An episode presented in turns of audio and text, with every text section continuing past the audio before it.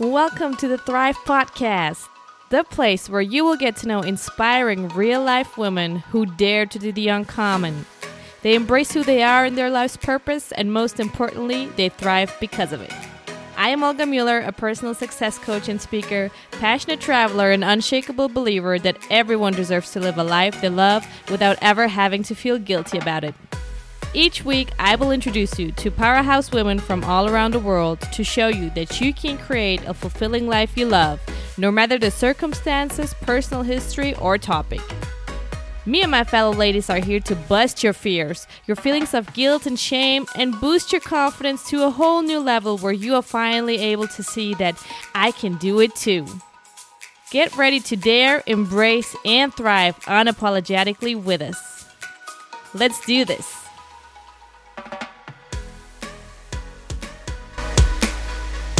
Okay, welcome to a new episode of the Thrive Podcast. Today, I have a very inspiring woman with me. Her name is Holly Deering. She's originally from the US and is now living in Germany.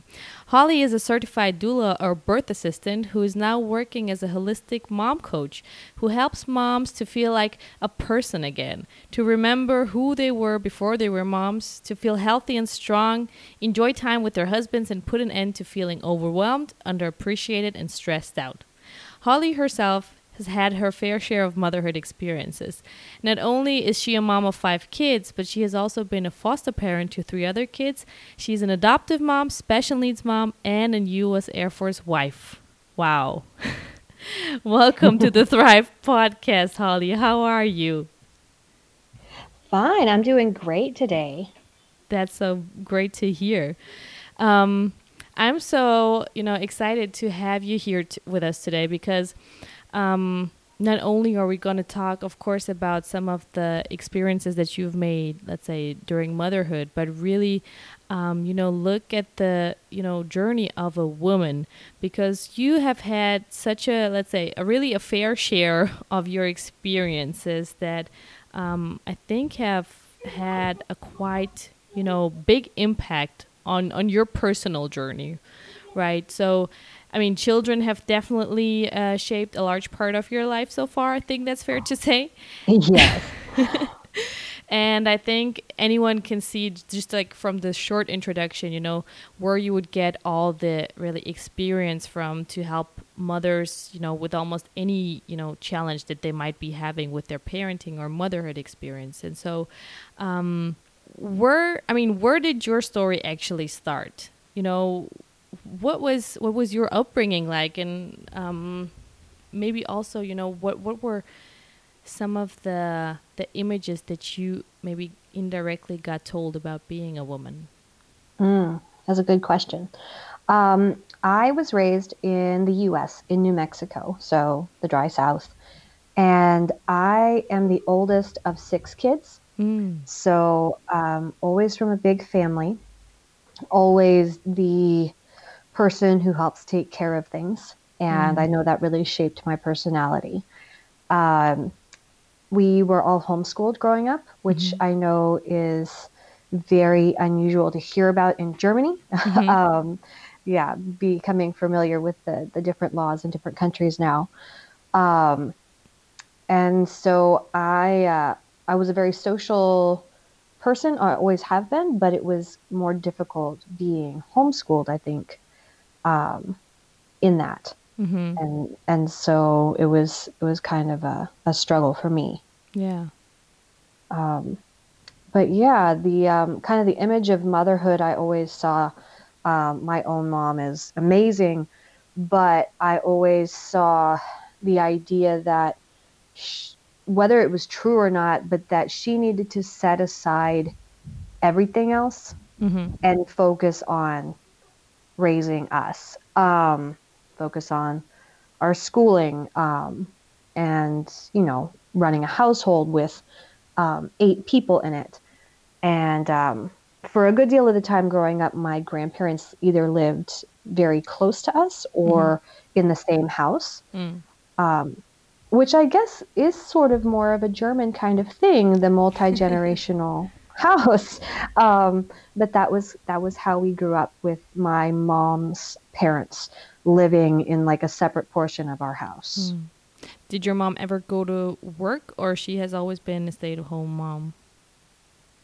She she worked some when I was very young. So I remember um, she actually was in the Air Force, the United States Air Mm. Force, when I was very young, and um, I remember her going to, um, I guess, boot camp and um, tech school, all these things where you go and you you know you're immersed and you learn all the things. Yeah. And um, I remember her being away and being with my dad um, for a short time, and then times when she and my dad would go for, um, they did sort of part time military Yeah. for a while, uh, the National Guard. And so I'd remember staying with my grandparents then. Mm. Um, but, and then that idea that I guess if a mom works, then her kids feel sad that they're being left behind. Just kind of that seeing that from one perspective, but then that was it. That was my only little glimpse of it because it stopped by the time I was, oh, maybe six or seven years old. hmm So I just had the perspective of a six year old, I Yeah, guess, on it. And um, then after that, she, my mom hasn't worked since. oh, Um, wow. yeah, and she's now in the stage of life that she's caring for um, her aging father, and um, and yeah, so it's it's hard to see that now, at my perspective, that Mhm. she's kind of set aside everything Mm. in caring for others.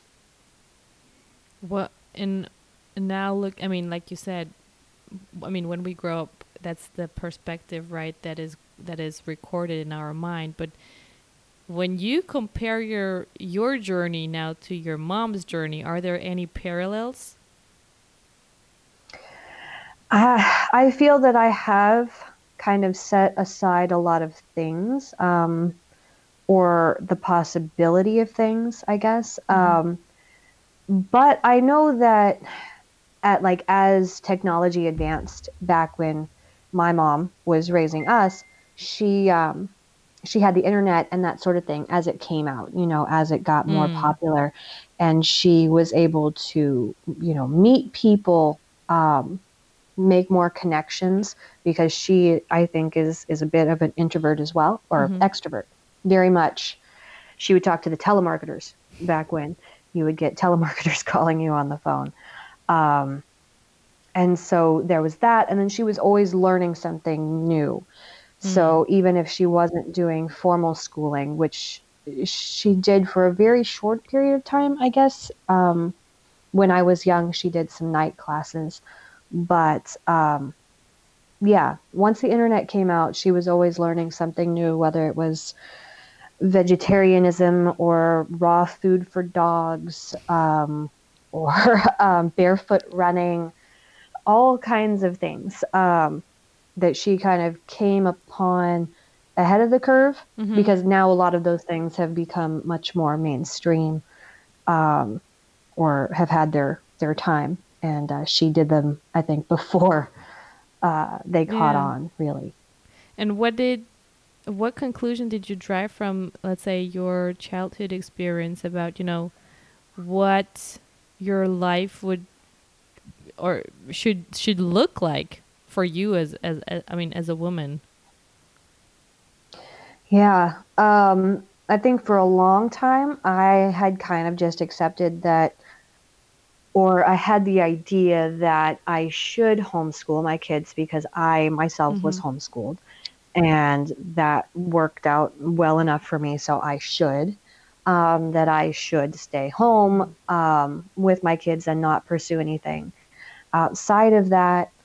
Um, and I sort of had a shift, I think, um, when I realized that the kids that I have hmm are not the same as the kids my mom had. Mm. Um, especially in that being an adoptive mom, um, what may have worked for my mom did not um, work for us the things. Uh, for one, I was the oldest child in my family. Yeah. And in my family now, um, my oldest has been adopted from hard places. He's come from a background that just has shaped him in a very different way. Yeah. And he is not the, he's not me, clearly. Yeah. He- nobody could ever be me because, you know, I'm me. But um, it's not the same level of maturity. It's not the same level of responsibility that he Mhm. could handle. And um, so what I have is so different that um, we've used different things. We've done um, German public school for a time, Mhm. um, and that was wonderful. And then we've used some American public school for a time, and that's been very good also. Um, so, kind of changing my views on that Mm. has been just a process, I guess. hmm And how difficult was Yeah. that for you? First of all, to to realize those maybe patterns, and then to actually, you know, change them for you to get to a level where you actually feel good about them or comfortable. Mm.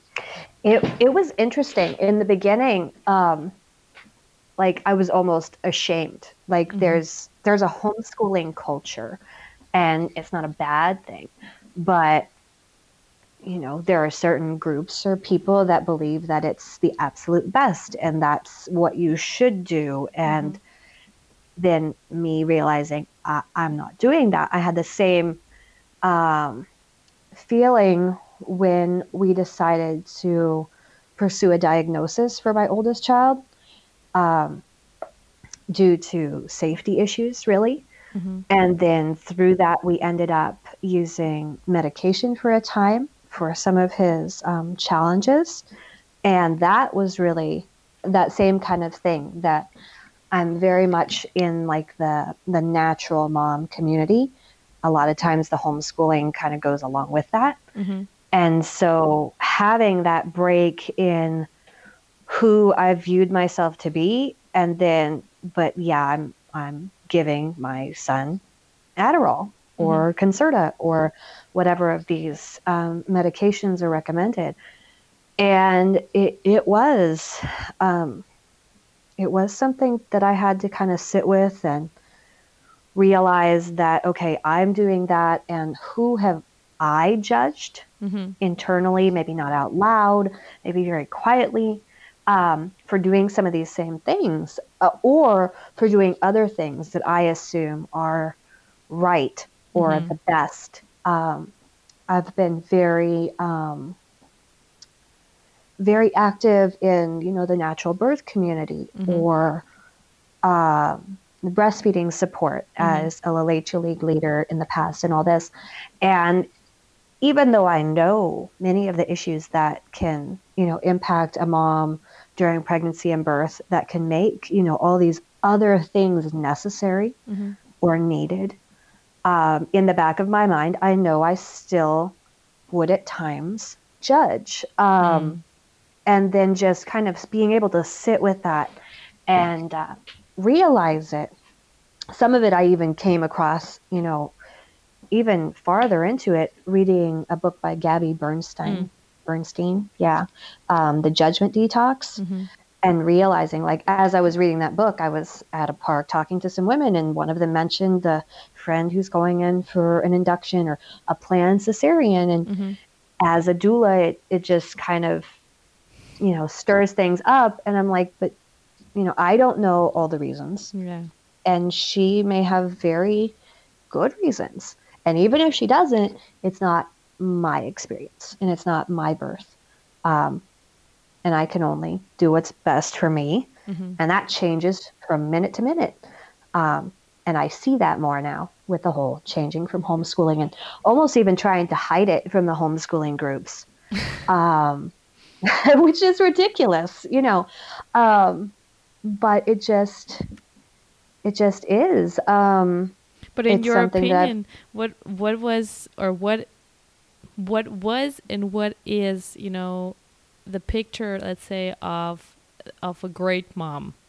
I don't want to say perfect mom because I don't want to support this kind of idea that something like that actually exists. But for you, you know, what would have been the ideal version of a mom for you before? What would she what would she had needed to do? That was very bad English, but I hope you got my question. Oh no, I understand. Yeah, yeah.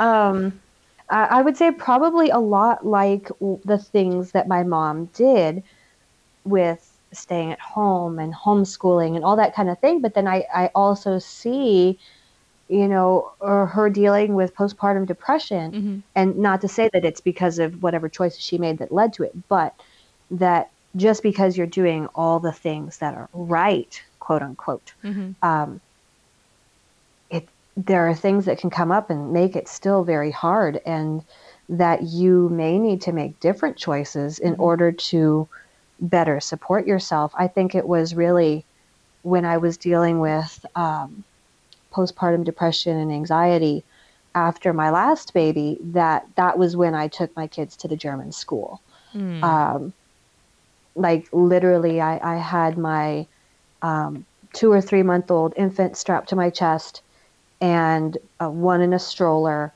and three walking with me and we walked to the headmistress of the local elementary school across the street and that woman she she took pity on me um, and and because I, I told her that I was homeschooling, which because we're American military, that is legal and that is Mhm. okay here in the country of Germany, but it's still horrifying. um, I think to someone who is in the German school system because it's not normal. yeah. Um, and she she made room. She said, "Yeah, we can take them. They start on Friday." So um, she really saved me at a time that I needed it. And I think if I hadn't been that desperate, I don't know if I would have made that choice. But I'm very glad that I did. But that idealized, like all of the things were being knocked off. That I'm not, I'm not cleaning my house myself. Yes, I clean, but when I got here, I hired someone to come and clean my house because I had resisted that for so long. You know, my mom didn't hire somebody to clean the house. My dad himself was the um, custodian or groundskeeper of a public school.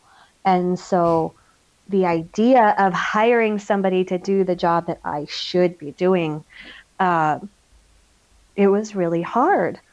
And, uh, but then again, I was the one who was doing a lot of the cleaning growing up, Mhm. me and my sister and my brothers, because, you know, we were able to, especially me and my sister, um, just as the oldest. Mhm. The younger ones, you know, they were messing around doing whatever, being boys and playing. Um, but just feeling that responsibility. So in my family, I don't have that oldest Mhm. to rely on. And I know how it feels to be relied on in that way. And we've been so blessed financially where we are that I can afford it. And so Mhm. just realizing that I think it's worth it. So doing that, hiring someone, that's worth it. Allowing my kids to be taught by somebody else, that's worth it because I don't think that's my strength, Mm. really. Um, that there are people, and now I'm realizing within the past year when we moved to the American school system, Mhm. there there is a team of experts that is required or that is what could be used to give my oldest the best that he, Mhm. chance that he can have and i am not a team of Mm. experts that can devote every minute to tailoring a set of curriculum to where he is and helping him learn in the best way he can, as well as taking care of four other kids and teaching them. So some of these people that that is their only job is my son, Mhm. um, or at least for the time that he's assigned to them, and um, it's a big job. So just taking a step back and realizing I don't have to be all of it. I don't need to be um, releasing that control. I think. Mhm. And Yeah. I love that you're mentioning this because I think this is so hard. It, it's been hard for me myself also. Like just asking for help and like you said realizing for yourself that or better said giving yourself the permission that you mm. know others can help you. Others can do parts of the job for you. You don't have to do it all. You don't have to be be this quote unquote perfect uh, in everything that you do. And um, i loved also the fact that you mentioned you know you're not the team of experts.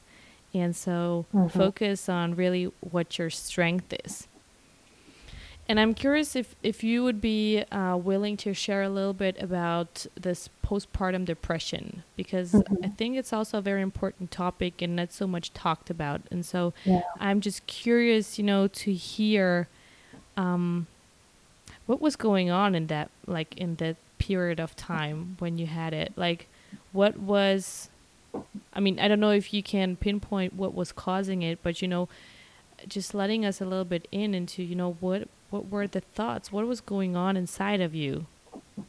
Okay. Um, I was never officially diagnosed. Mm-hmm. Um, I went in for my son, my youngest son's six week checkup, mm-hmm. and at that, they the doctor gave me a questionnaire to fill out about myself, mm-hmm. and so I answered the questions. And when she got it back, she was kind of quiet, and she said, "You really meet a lot of the criteria for possibly um, something like postpartum depression. Mm-hmm. And I was like, oh, that's fine. And and I just finished the appointment and I left. Um, and it was a very stressful time. Mm-hmm. We had just moved to Germany from America mm-hmm. um, about oh three or four months before. Mm-hmm. So we had moved when I was pregnant, about seven months pregnant, then with the four kids. Um, we had gone through some issues with the military. They felt that my son needed, my oldest son needed a lot more, um, needed very specific services that mm-hmm. had been suggested as a possibility, but we hadn't utilized because they didn't really seem to fit with what he had going on. Mm-hmm. But because they had been on the paperwork that showed up, caused red flags. So we had dealt with a lot of um, bureaucracy and a lot of fighting to try to even get here. Mm-hmm. And then once we were here, they said, well, maybe you're bad parents, maybe you're negligent. And so then we were investigated. Wow. It, it was a, a really big, um, it was very difficult. So we got through that, and it was found that it did not meet any of the criteria for being negligent. So it was thrown out, which was great, except I was seven to eight months pregnant, trying to find a house, and incredibly stressed because of all of that. Um, what What did that actually make you feel like? That's that you know, um, I like just from from what from what I you know from the little things that I know about you, it seems like you're very um, oh, how to say that. You're not ambitious. Ambitious is not the right word, but you know you have the priority to you know give the best to your kids and then somebody mm. comes around the corner and says hey you're a negligent mom or you're a negligent you're yeah. a negligent parents like what was that like for you it, it was terrifying um, especially knowing that um, and i didn't think that it would get to that the point i think that if they had found that we were the only thing they would have done was maybe send us to some kind of classes and make us do I, i'm not clear on it but in my mind we had come from being foster parents and i had seen the other side of the system i had mm-hmm. seen children being taken from parents because they were in fact perhaps truly negligent and so in my mind i'm thinking they're going to take my kids mm-hmm. they're going to find out that i'm planning a home birth which is legal mm-hmm. but um, the American system doesn't always look favorably on that. And thinking they're going to find out about that and they're going to, you know, do something. Mm. Um, so that fear was there. And then, like you said, I, I don't want to say that I pride myself on it, but I, I really try to learn as best I can how to do the best I can for my mm-hmm. kids. Um, and I'm not perfect by any means, but I'm constantly working to you know, search out things that might be useful. Mm-hmm. And then when they tell me that, you know, these things that I don't think were useful are required, and if I don't do them, I might be a bad parent, that they're going to come and interfere, it was just really, um, it was terrifying. So we got through all of that and finished that up, I think, in September, moved into a new house, new country, and then I had a baby in October. Wow. Um, and it, it, a long story, but the midwife was late and um, about five days late. And so, um, because we were flying her in from Uganda, because all of the midwives locally were not available. what? Um, yeah, it was. oh my god! I've never heard this. That you flew in a midwife. Yes. So it was it was a mess. So I ended up having an unplanned, unassisted home birth. By Um, yourself? My husband was there, and um, my kids were in the living room watching TV, and the electrician came by to check the power box, but oh my god! we got him to leave right before. This and now is- every year on my son's birthday, that electrician comes Oh my god, this sounds better than than some movie storyline. Like this is incredible. How did you It make that happen? I mean, I mean, so you know, weird. you know what to do, but I think like having a baby myself, like in that situation, you're not at the best, you know, moment where you're good at thinking clearly and staying Yeah. focused. And how did you make that happen?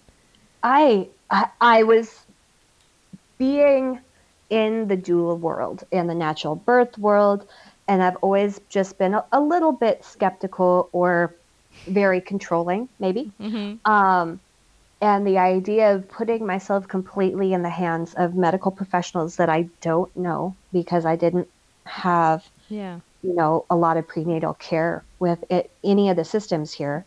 Um, I had a little bit at one of the German hospitals, but then the idea of not speaking the language, not being able to know what they were doing, um, and to even be able to decline or say yes or whatever, Yeah. that was also scary. So that and not having childcare or not having childcare, I felt I could fully trust with my daughter who wasn't even two yet. Yeah. Um, I was just like, I can't, I can't leave them. I don't know anybody um, to watch them that I trust, and then I don't know how she would do with us leaving. And and I think looking back, I know that's some of that irrational fear that you get when you're pregnant. I I have had clients and friends, one who was completely sure that her dog had worms and she was going to give worms to her two year old and the two year old was going to get like it was a whole irrational thing and she was positive. Um, and I, I remember that and i'm like okay i'm remembering there's weird stuff um, or that you know you believe you're going to die during childbirth and and not be there for your two year old and you're sure of it and so you're terrified. It's these weird irrational things that come up um, and so i could see that that was part of part of it but in it um, that was just where i was and i had already ordered the birth kit for the midwife hmm um, but we couldn't really change the tickets. Um, Uganda isn't that flexible, I think, with their airlines. and so um, she was an American missionary that had trained with the midwife who had delivered my firstborn. Okay. And it just seemed easier. She wouldn't have jet lag in the t- same time zone. Um, so she was going to come for two weeks from week 39 to 41, which seemed really reasonable based on yeah. you know, my previous pregnancies, but instead, my son has just he's been a surprise from the time he was conceived and I found out about him. He was just completely surprising. Um, different than anything else. And I, I kind of think his purpose in our family is to show me I don't know everything that I think I know. Mm. I, I think that's his purpose. Um, And I think like really, um, i it's not that we parents are let's say given to the children in that sense, but uh, to you know learn, but vice versa. Like we're given the children that we need in order to you know grow or overcome whatever we need to. yeah. in order to move on. That's like my personal take. So yeah, he he is something else. He's a wonderful little boy, but he is um, a strong and very much a three-year-old at this point. But all through finding out I was pregnant a week before we found out we were moving to Germany, and um, a month after moving into a smaller house yeah. back in America, um, he he's just been a, very surprising little boy. But um, yeah, going into labor at 38 weeks and two days. Um, in IKEA, I think, but I tried to, to play it off and hope that it wasn't. So, um, but I mean, yeah, so many. I mean, like, just from what you've said, I mean, one can understand why like this has caused you so much stress. But then, when would you say did you come to like the lowest point? Mm. I think that was probably that first winter in Germany. Um, and I think part of it was being here away from family and friends um, and not having that support system. And I, I, had some friends, but it was more difficult to make them here, um, not knowing where anything was and that kind of thing, um, and just barely getting settled. But then once I had him, this anxiety kicked in, mm-hmm. and I was terrified. It was sort of an anxiety of not being sure of where I was going and how to park and how to drive in Germany, but then doing it with four noisy kids and one screaming newborn who screamed anytime mm-hmm. I was in the car. So the idea of driving on the Autobahn with five kids, one of which is a screaming newborn, it terrified me. So I was, the first day I left the house alone driving with him, it was just me the baby, and the midwife. I was driving her mm-hmm. to the train station. Um, in that drive, I swiped the side of my house with my car because I forgot which way to pull out of my driveway. I drove the wrong way down at least one street, and then I backed into a car, a parked car that was bright red. Um, and then I got to wait for the Polizei and do all the appropriate things. And the man was very gracious and the insurance covered it. But my only thought is, what if the baby wakes up? Mm. Like that's what I'm mm. standing there thinking with the Polizei standing there and the man whose car I hit. And all I can think is, what if the baby wakes up? What if he wakes up? And um, I have to get home before he wakes up. And uh, I don't think I even realized it then. But as it went on, um, I think having that filling out that survey in the doctor's office, you know, six weeks later, and um, I I called the doctor's office and I I think I was in tears and I said, I am hearing something about vitamin D and low vitamin D, you know, mm-hmm. Causing mood issues and things. I think I really need an appointment to get that checked. And and they're like, well, we can offer you an appointment. And I'm like, but I can't go to that appointment because I have five kids one of which is a baby who's going to scream in the car. I can't get to an appointment because they're going to be running around the office and I don't have childcare. And so I guess I can't make an appointment. And I was about to hang up when they told me that they could just call it into the lab. I could just drive to the lab whenever I could, have it done, and no appointment needed. Mm-hmm. And so I did. Um, and that once I found out what my levels were, which were fairly low, um, and they prescribed me a fairly high dose, and I felt the difference. I think that was part of when I realized how bad I had been feeling. Um, and that wasn't until I think probably March, February, March, and he was born in October.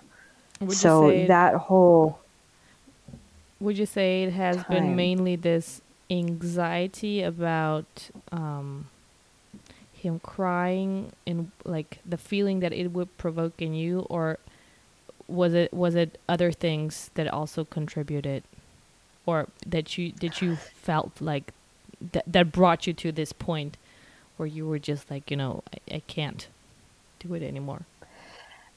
Yeah, I think it was. I I'm trying to think if it was that first winter. And yeah, I think it was. It was in January, right after the baby was born, that I from October to January, we put the kids into German school. Um, and part of that was that my oldest was having some behavior issues. And it got to the point where I just felt like I couldn't watch him enough. Mm. Like he was, and looking back now, I almost wonder. I see my oldest, his biological sister, my 10 year old, and then my youngest, who's mm-hmm. my interesting little guy. I see all three of them as sort of sensitive children, mm-hmm. but not in that, oh, you looked at me funny, I'm going to cry, mm-hmm. but I can tell that my mom is feeling anxious or scared or sad. Mm-hmm. And I see that and I put it back out, but it doesn't look like that. It looks like stealing things, hiding them, eating mm. them, using dangerous objects, raging, um, and and various kinds of things for each of them. And I wonder if that's part of what it was. He was and for all I know, he could have been low in vitamin D. We probably all were. We got sick a lot that first winter, mm-hmm. which didn't help things. I think that different set of germs, no sun, um, being in the cold, it was just very different for us coming from um, Louisiana, where we had been. So, yeah, I think getting them into the school that helped a lot. Getting the vitamin D and realizing what the difference was between feeling slightly normal and not. Mm-hmm. Um, and getting past that first, oh, I don't even know, six weeks, eight weeks. Um, I'm now at the point where I can listen to Meghan Trainor again. And that just sounds weird, but when my youngest was born, from the time he was like two to three weeks old until he was eight weeks, 10 weeks. I'm not really sure where because I can't mm-hmm. really remember. He just cried. Mm. And mostly at night. And I would have to put him in a yeah. carrier and dance around with him to Meghan Trainor's album. So we'd be singing all about the bass like at 2 a.m. quietly, not to wake everybody else. Um, and like sometimes hearing those songs would give me flashbacks even yeah. when he was one or two um, now i can finally hear them and kind of just enjoy the music for the fun of it but remembering it was just it was the sleep deprivation um, yeah and the and, constant and this is it. this is like something that really anybody listening who's who hasn't had kids yet this is like a serious thing. Because yeah. if if i mean if if you're only living off of a couple of hours a day and you let's say you have to function during the day mm-hmm. um, you know your body never never relaxes. It never recovers. You can't recharge your batteries. And it's like you're on constant survival mode let's say emotionally not only physically mm-hmm. but also emotionally because you just don't have time to just recharge a little bit and uh, I know from my own experience that you know it can this can get very nasty, like for yourself and for your whole environment, mm-hmm. just because it's just this level of exhaustion that you lose control. And would you say that that experience, or have you ever experienced throughout you know your journey of of life, of motherhood, of you know being a wife, that you ever came to that moment where you actually let's say, lost yourself, where you didn't know who Holly was anymore? I think in there, yeah, probably so. Um, during that time, I'm there are things I'm not sure I totally remember at that point. Um, and I think that a little bit there was a little of that back when we were foster parenting, and I had um, I had five kids as a foster parent, it was only for three or four days, but I can't remember those days. Um, I had no, I had four kids. I had four kids for three or four days, and it was two three-year-olds, a one-year-old, and a newborn. And that was, and I was preparing two of them to move on to their family because they were being reunited. Mm. Um, and then getting ready to welcome another child once they left and that that was a really difficult experience and that I didn't have all the hormonal things going on, so that was a little different. But it still had some of the sleep deprivation and um, that those levels of stress. And so, yeah, I, I can see that that's where I get. I think, especially with the lack of sleep, mm. it's really important. Um, when I was in that space, I think I had a little bit more options. I had people I could ask to help with the kids. I think here with um, my youngest and being an infant, I was afraid to let anybody else keep him. Um, and I have had that fear with all of my, well, I, I, think I've had that fear with all of my babies, including my daughter through adoption. Um, and that was, I think, a little bit from the visitation that we had to do with um, her first mom. And nothing bad about her. And I have come to see the situation with my children and their first mom very differently through the years.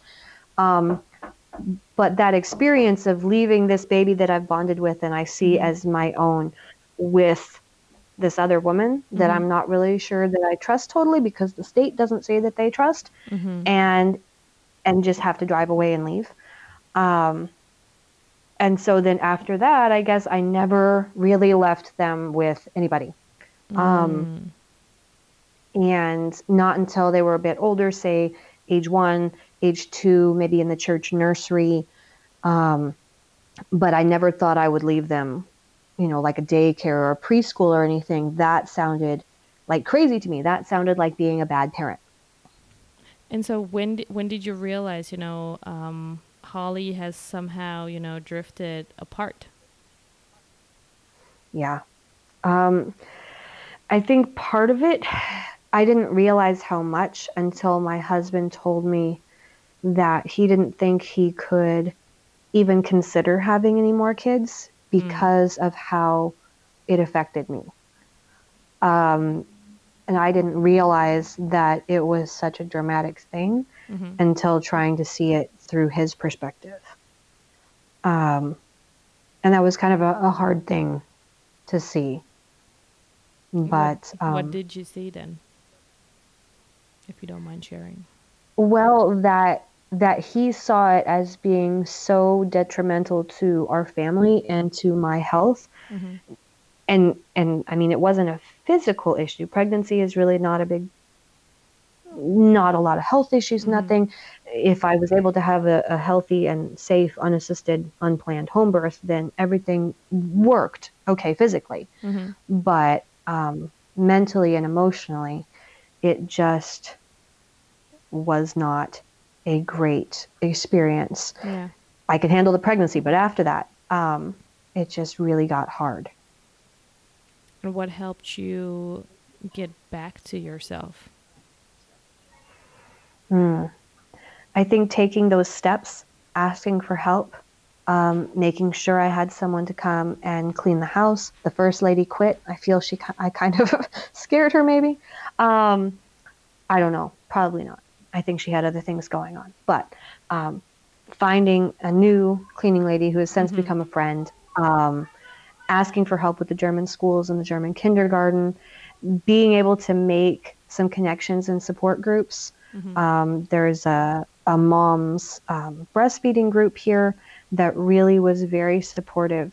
And so being able to go and be with other moms who had kids of the same age and um, understood that I would probably be late and my kid would probably be crying and so on. Um, it, but it was okay because everybody else was too. Mm. Um, so finding my people, mm-hmm. I think it it made a difference. Um, and then just slowly kind of coming out, realizing that I think I was better able to handle his crying in the car once I got my vitamin D levels a little bit better and I was not as sleep deprived. So it slowly got better. Um, because even my parents were worried when they saw me, you know, make a video on Facebook and they're like, is there something wrong?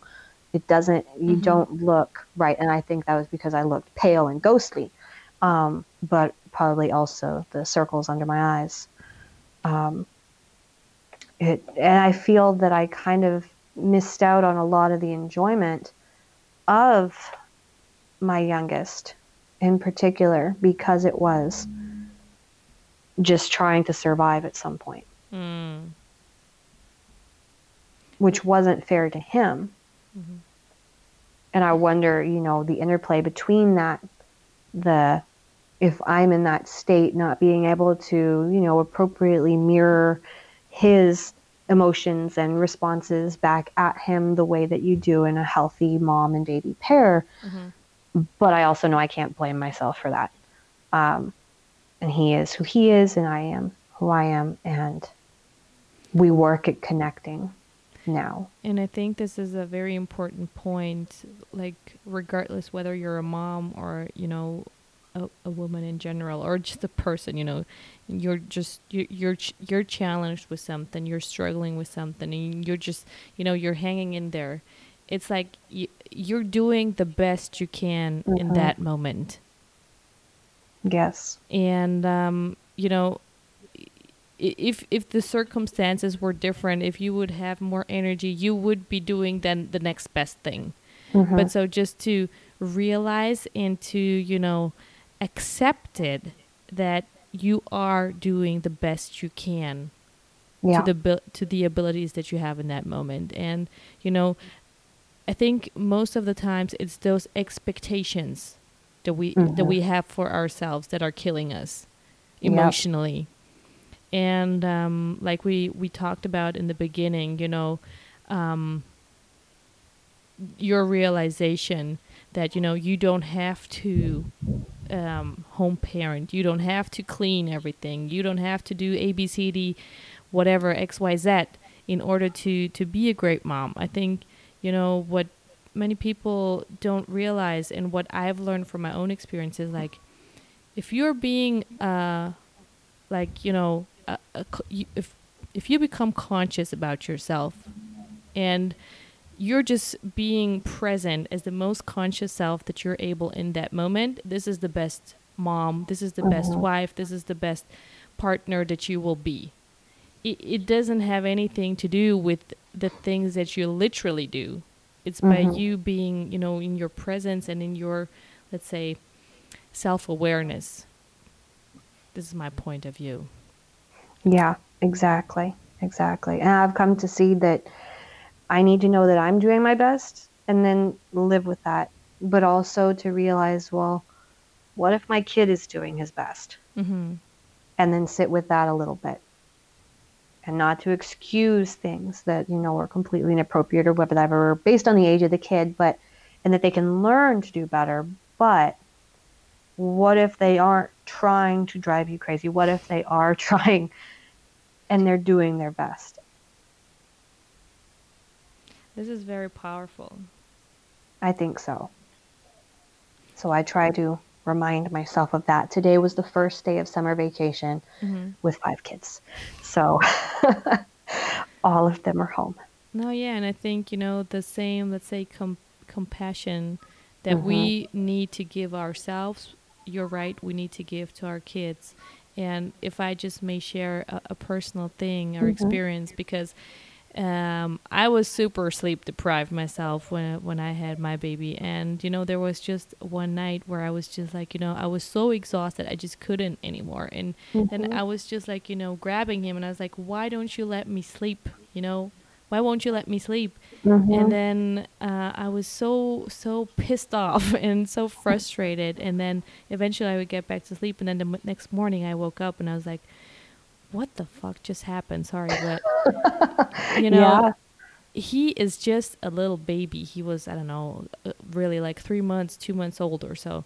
He he mm. was born. He re, he he depends. His de- his survival depends on me. Like mm-hmm. I'm his I'm his source of survival, right? He doesn't know, you know, what sleep is, when to sleep, how to sleep, when to eat, whatever. And mm-hmm. so he has no bad intention for me. Yeah. Like he wants to sleep. He's having problems to fall asleep.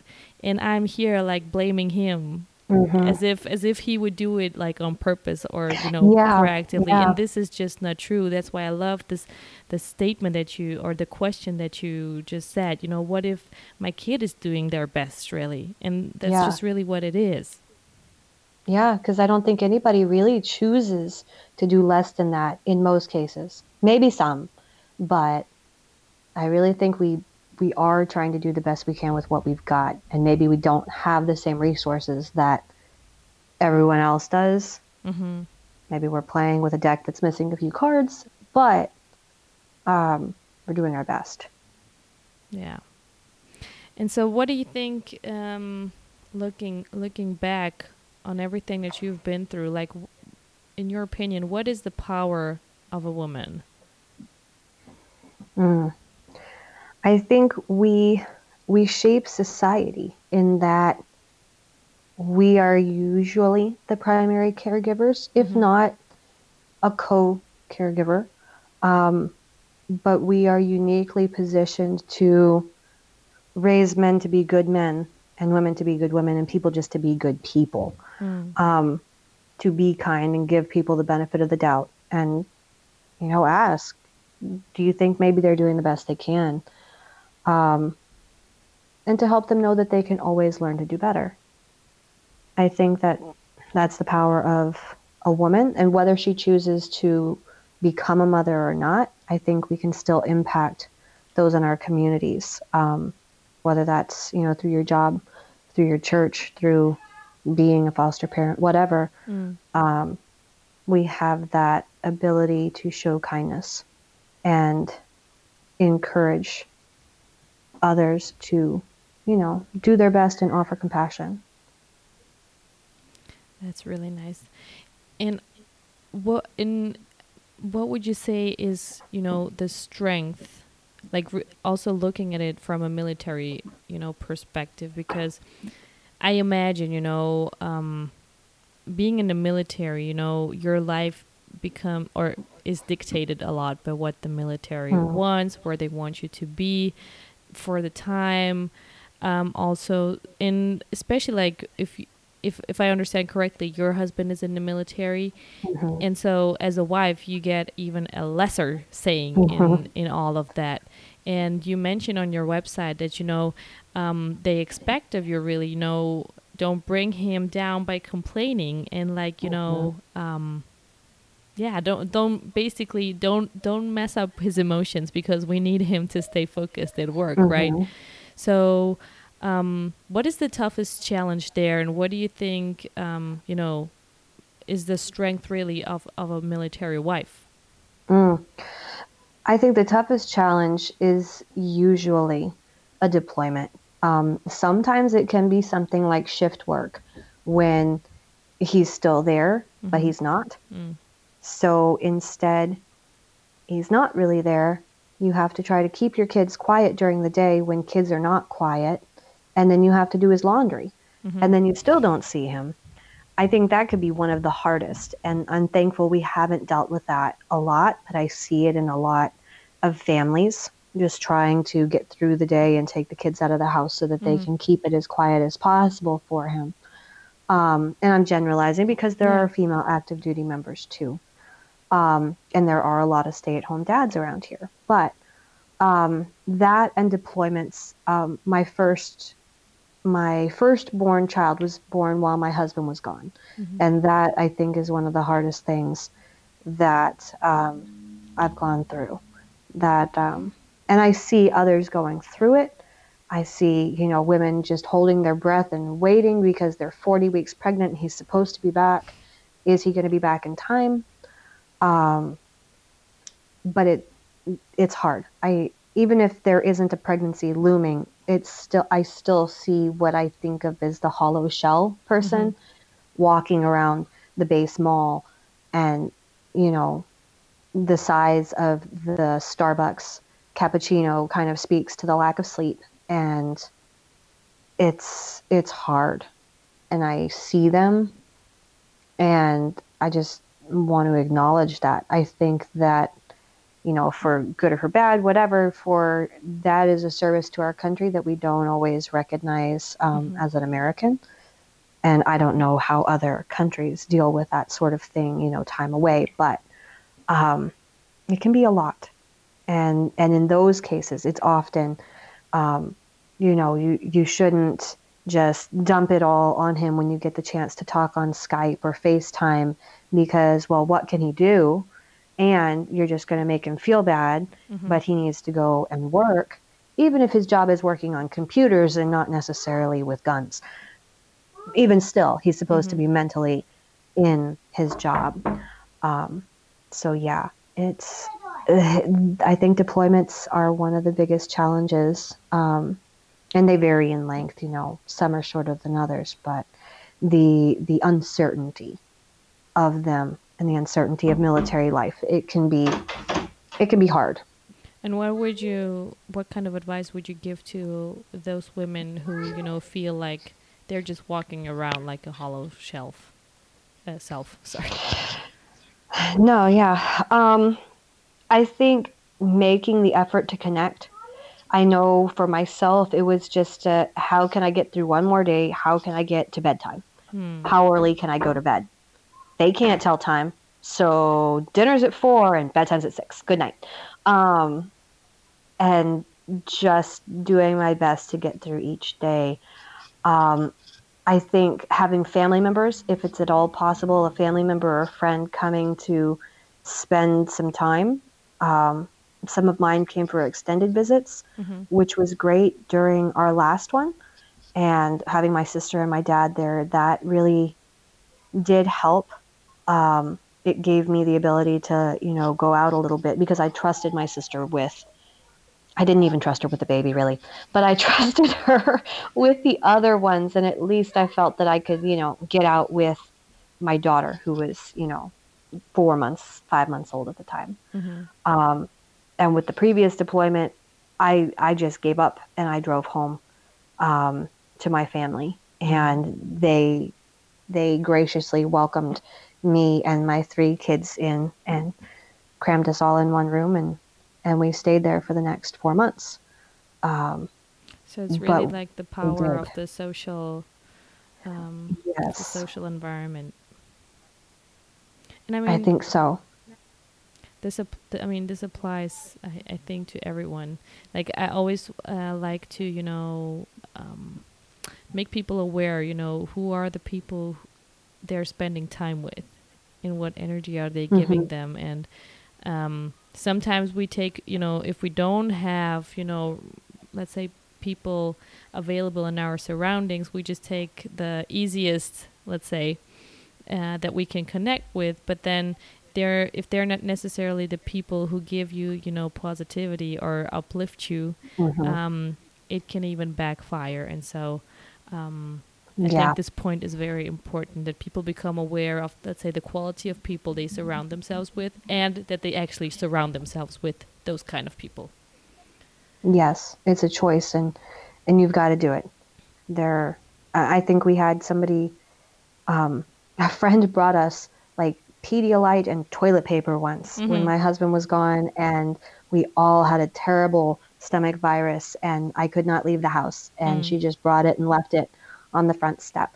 Um, there's there's a woman here whose son received a very serious diagnosis recently, and um, they they are a member of a moms group that I'm in of military spouses, and the support from that has been unlike anything I've seen. Mm. Um, basically this group of women has banded together and, and like packed up this mm-hmm. woman's house, gotten everything together, taken her cat, and they have had to move very quickly to another country in order to get medical care. But that support system has just, mm.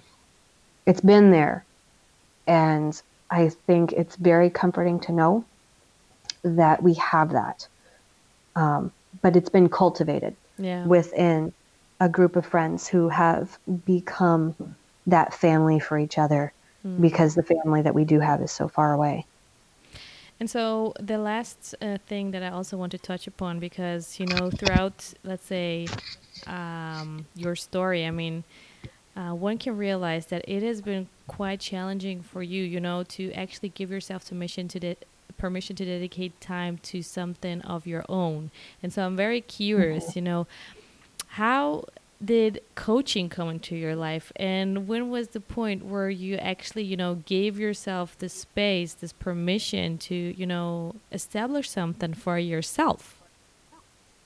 Mm, it's a good one. So during um, during my husband's last deployment with my daughter who is five now she was um, she was two months old um, at that point i had started um, like a direct sales mm-hmm. business sort of by accident.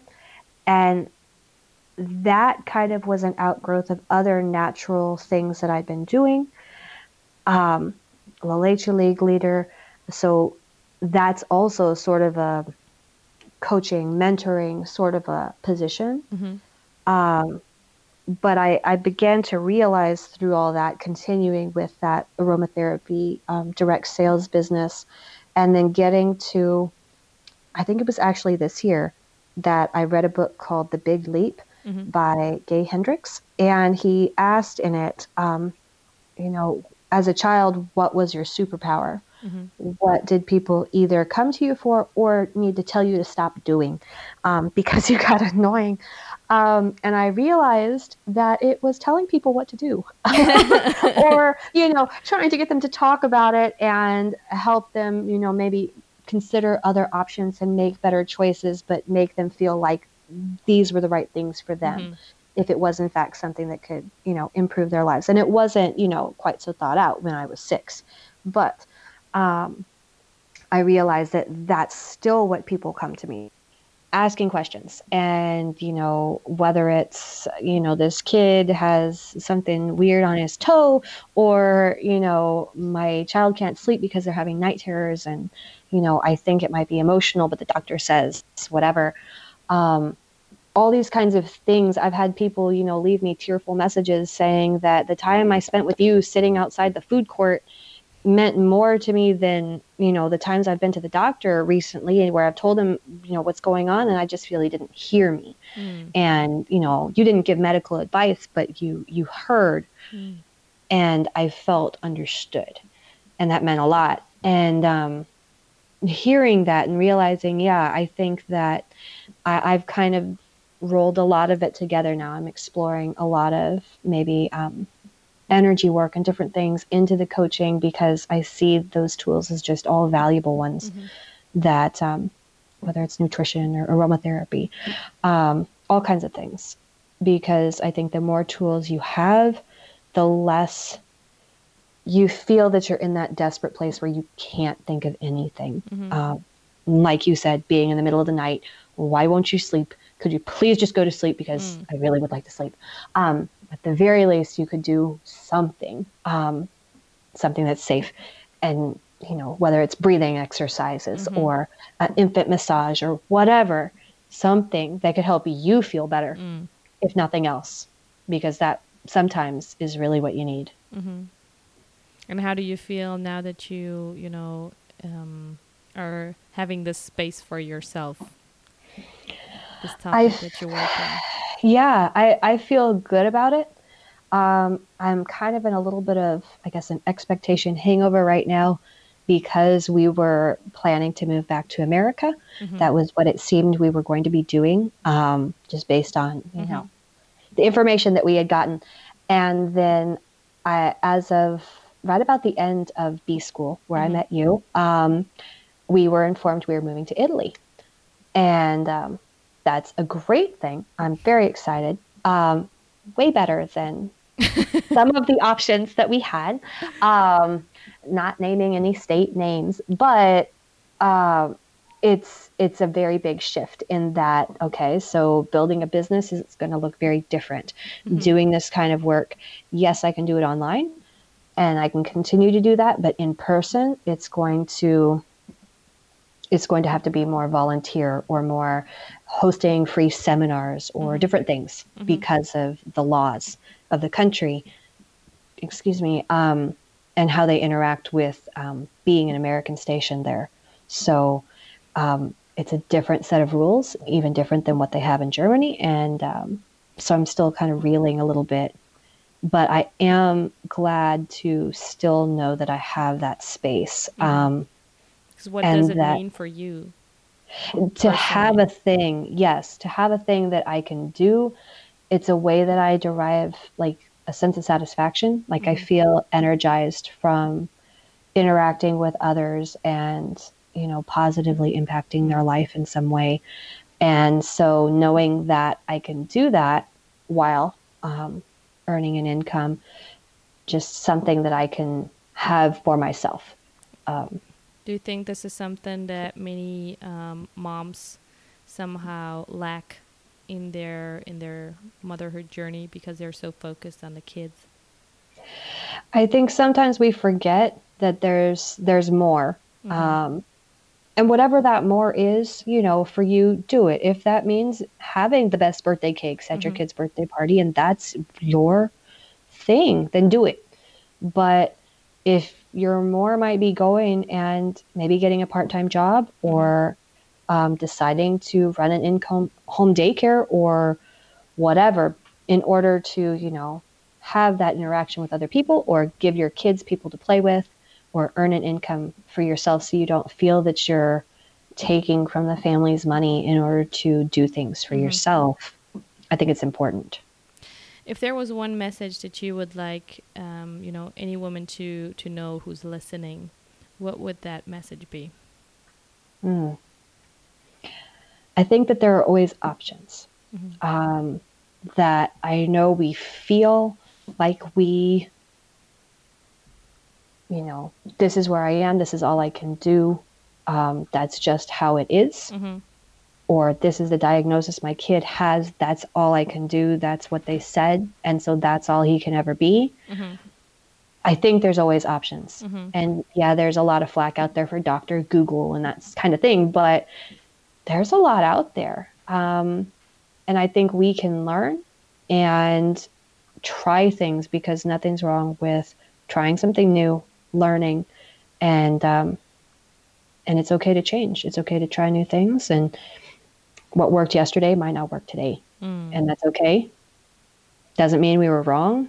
It just means that that's what was good then, and there may be a new good now.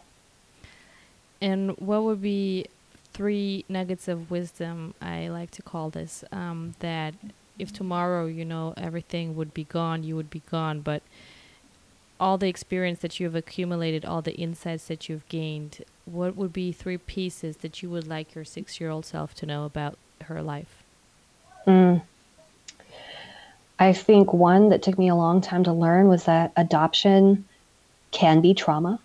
Mm-hmm. Um, it's not a pretty statement, but it, I think it can be a very true one. Mm-hmm. And not knowing it ha- until now, until like this year, has impacted my life in a very um, big way. Mm-hmm. Um, that judgment is not a good thing that judgment just because you think it's the right way doesn't necessarily mean that you're right.